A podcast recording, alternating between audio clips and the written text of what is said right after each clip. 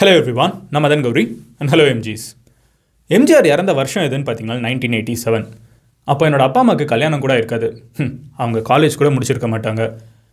So இன்னவே எனக்கும் எம்ஜிஆருக்கும் நடுவில் பார்த்தீங்கன்னா ஏகப்பட்ட ஜென்ரேஷன்ஸ் இருக்குது. ஆனால் இன்றைக்கி ஒரு இருபத்தெட்டு வயசு பையனா நான் வந்து ஒரு எலெக்ஷனில் ஓட்டு போடுறப்போ கூட வந்து எங்கள் ஊரில் பார்த்தீங்கன்னா யாருக்கு பாட்டி ஓட்டு போட்டிங்க? அப்படின்னு சொல்லி கிட்ட இருக்கிறவங்கள கேட்டால் அவங்க இன்னமும் கை தூக்கி எம்ஜிஆருக்கு ஓட்டு போட்டு வரேன்ப்பா அப்படின்னு சொல்லுவாங்க.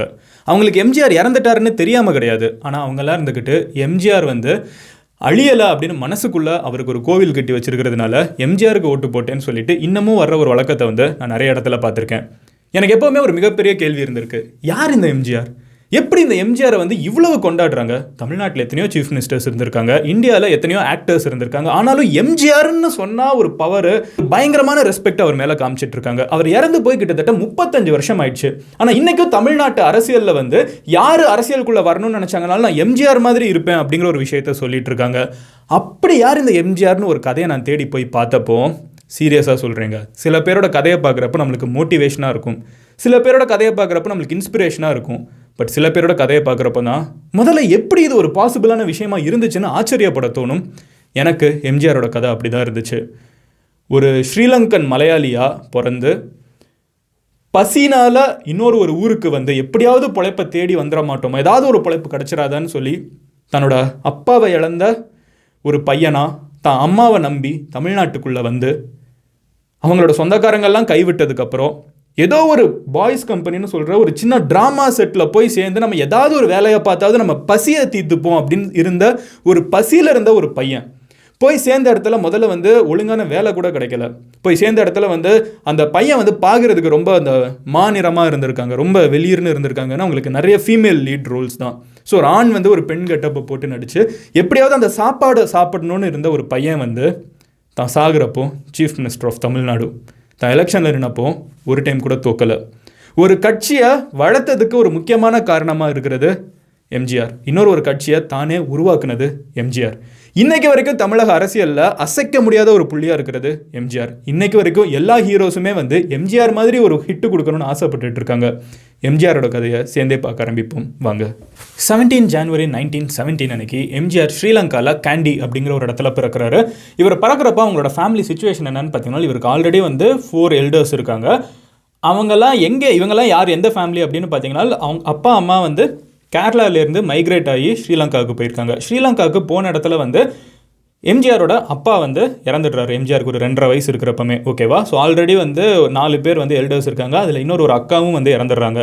ஸோ வீட்டில் வந்து ஒரு மிகப்பெரிய ஃபினான்ஷியல் பிரச்சனை. அவங்க அம்மா இருந்துக்கிட்டு மூணு குழந்தைங்க இன்னும் பாக்கி இருக்காங்கல்ல. ஸோ அவங்க எப்படியாவது ஒரு வாழ்க்கையை கொடுக்கணும் அப்படிங்கிறதுக்காக இலங்கை இன்னொரு ஒரு நாடு. அவங்க எல்லாருமே வந்து இந்தியாவிலேருந்து கேரளாலேருந்து அங்கே கிளம்பி போனவங்க. ஸோ நம்ம வந்து நம்ம ஊருக்கே திரும்பி போகலான்னு சொல்லிட்டு இந்தியாவுக்கு திருப்பி வராங்க.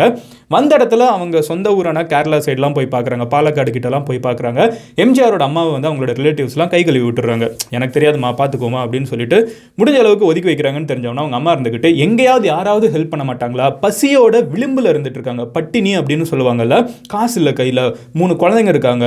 தான் சாப்பிட்றதுக்கும் சாப்பாடு கிடையாது. குழந்தைங்களுக்கு போடுறதுக்கு சாப்பாடு கிடையாது. ஸோ சாப்பாட்டுக்கு கஷ்டப்படுற ஒரு ஃபேமிலியாக வந்து எம்ஜிஆர் வந்து கேரளாவில் இருந்துட்டு இருக்காரு. அப்போ அவரோட தெரிஞ்ச ஒருத்தங்க இருந்துக்கிட்டு கும்பகோணத்தில் வந்து கொஞ்சம் ஹெல்ப் பண்ணுறதுக்கு ரெடியாக இருக்காங்க.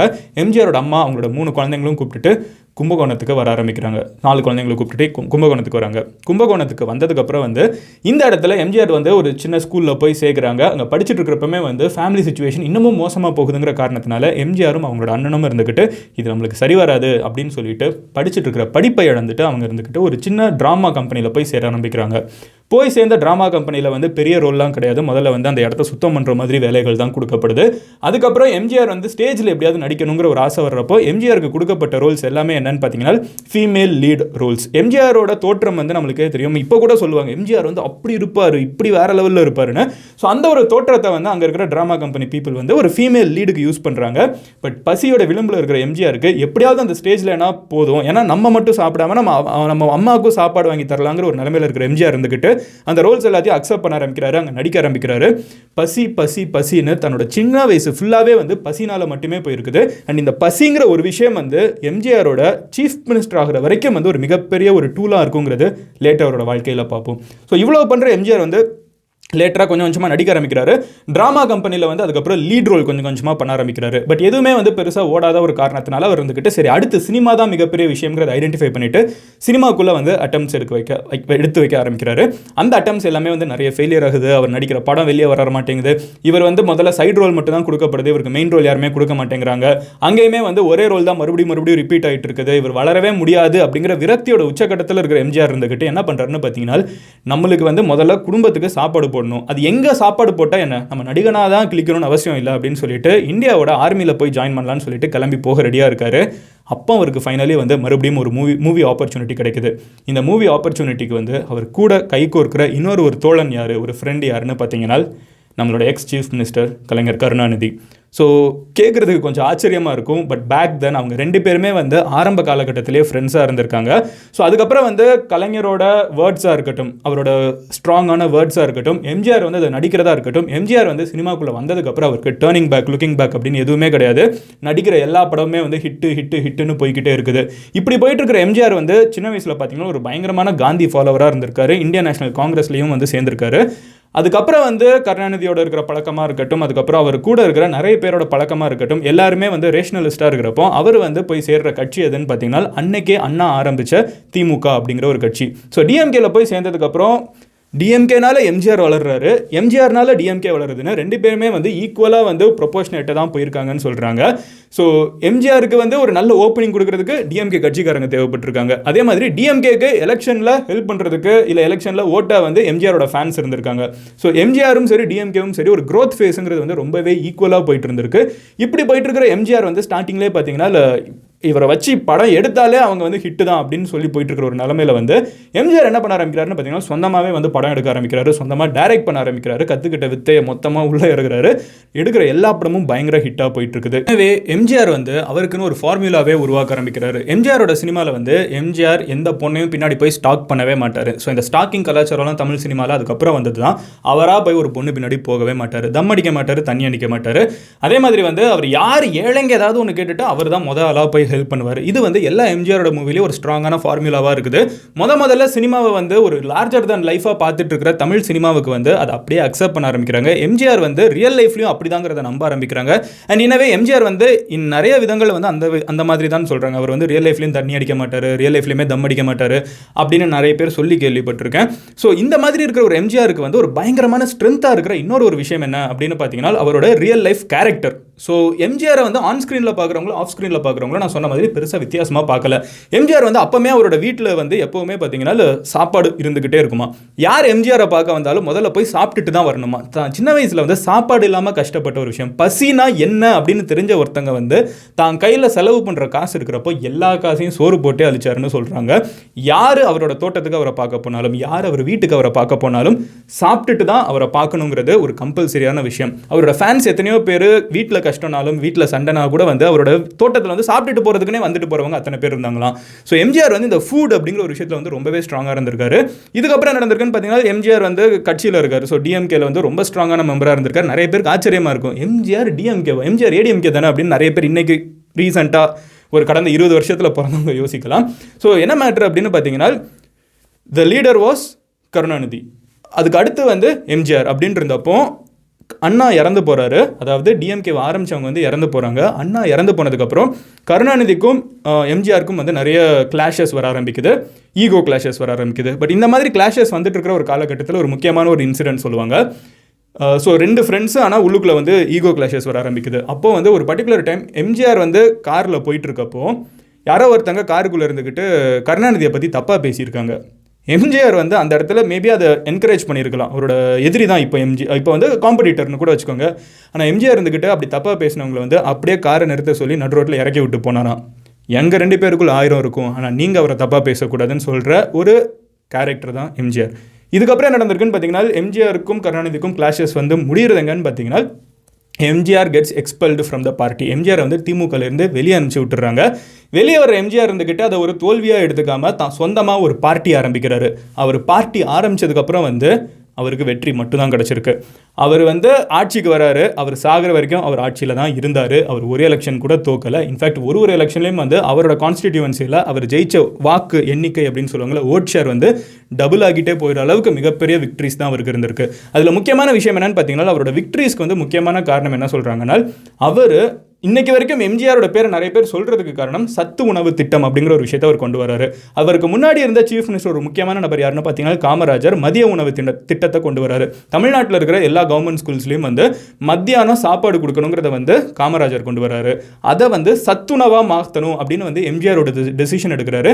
நிறைய பேர் இதுக்கு அகேன்ஸ்டாக அட்வைஸ் பண்ணுறாங்க அவரோட கட்சிக்குள்ளேயே சொல்கிறாங்க கவர்மெண்ட் வந்து எப்படி ரன் பண்ண முடியும்? இத்தனை பேருக்கு ஓசியில் சாப்பாடு போட்டால் அதுவும் டெய்லியும் சாப்பாடு போட்டால் அப்படின்னு கேட்குறாங்க பட் எம்ஜிஆர் தான் சின்ன வயசில் சாப்பாடு இல்லாமல் போன அந்த ஒரு வழி வந்து யாருக்கும் வந்துடக்கூடாதுங்கிறதுல ஸ்ட்ராங்காக இருந்திருக்காரு.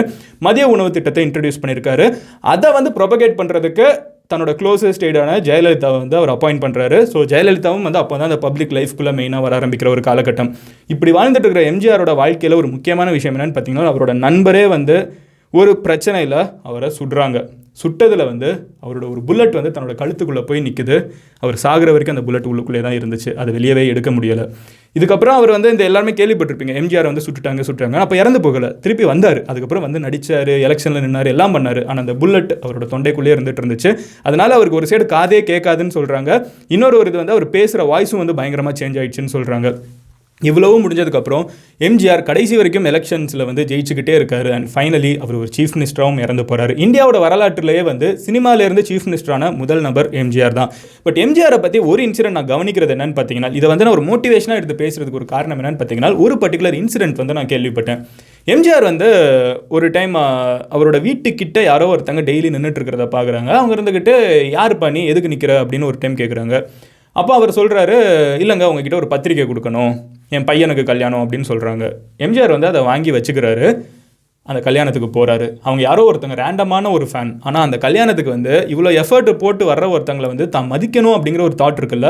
எம்ஜிஆர் அந்த கல்யாணத்தை போய் அட்டன் பண்ணுறாரு எம்ஜிஆர் வந்து யாரை வந்து ரேண்டமாக யாராவது ஒருத்தங்க ரோட்டில் இருக்காங்க காலையில் வாக்கிங் போகிறோம் போகிற வழியில் வந்து யாராவது ரேண்டமாக இருக்கிறவங்க கிட்ட வந்து எப்படி இருக்கீங்க? நல்லா இருக்கீங்களா? சாப்பிட்டீங்களான்னு கேட்பாரா? யாராவது ஒருத்தங்க சாப்பிடல அப்படின்னு சொல்லிட்டாங்கன்னா அவங்கள வந்து எப்போவுமே அவங்களோட தோட்டத்தில் அவரோட வீட்டில் வந்து கண்டிப்பாக சாப்பாடு கொடுத்துக்கிட்டே இருப்பாராம். வீட்டுக்குள்ளே யார் வந்தாலும் சாப்பிட்டுட்டு வாங்க அப்படிங்கிற ஒரு விஷயத்த வந்து ஒரு ஒரு கம்பல்சரியான விஷயமா வச்சவர் தான் அண்ட் ஆஸ் மச் as எம்ஜிஆரை வந்து புகழ்ந்தவங்க இத்தனை பேர் இருந்தாலும் எம்ஜிஆரை இகழ்ந்தவங்களும் ஏகப்பட்ட பேர் இருக்காங்க. எம்ஜிஆர் வந்து தன்னோட வாழ்நாளில் one of the most criticised பர்சனும் சொல்லலாம் one of the most loved பர்சனும் சொல்லலாம் எனக்கு தோணுச்சு எம்ஜிஆர் ஒரு வேளை நடிச்சிருக்கலாமோ?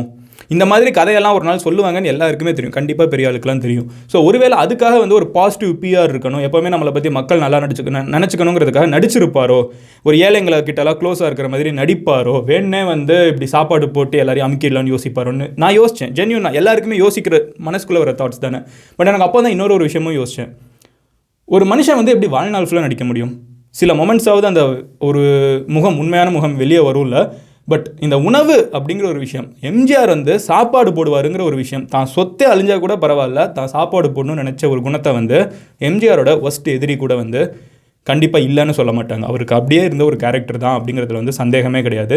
எனக்கு ரொம்ப ஆச்சரியமாக இருந்தது என்னன்னு பார்த்தீங்கன்னா த ஆர்க் யோசிச்சு பாருங்கள் எம்ஜிஆர் வந்து தான் சின்ன வயசில் அப்பாவை இழந்த ஒரு பையனா அம்மாவோட கையை பிடிச்சிக்கிட்டு சொந்தக்காரங்கெல்லாம் துரத்தி விட்டாங்கன்னு தெரிஞ்சதுக்கப்புறம் தமிழ்நாட்டுக்குள்ளே கும்பகோணத்தில் வந்து சேர்றப்போ எம்ஜிஆர் என்னன்னு நினச்சி வந்திருப்பாரு? எங்கேயாவது சாப்பாடு கிடைக்குமான்னு வந்த ஒரு ஊரில் வந்து அவர் சீஃப் மினிஸ்டராக உட்கார வச்சு அழகு பார்த்த இந்த மண்ணில் வந்து நீங்கள் ஆசைப்படுற ஒரு விஷயம் நடக்காதுன்னு நினைக்கிறீங்களா? முயற்சிங்கிற ஒரு விஷயம் இருந்தால் எங்கனாலும் கொண்டு போய் உட்கார வைக்கிறதுக்கு நம்மளோட மக்கள் ரெடியாக இருக்காங்க. பட் முயற்சி செய்கிறத விட்டுறாதீங்க. அதை மட்டும் சொல்லிவிட்டு எனக்கு வீடியோ நான் முடிச்சுக்கிறேன். நாளைக்கு உங்களோட ஒரு வீடியோவில் பார்க்குறேன். Then bye Madan Gowri signing off your keep chasing what you want life will always give you more than what you want love you all cheers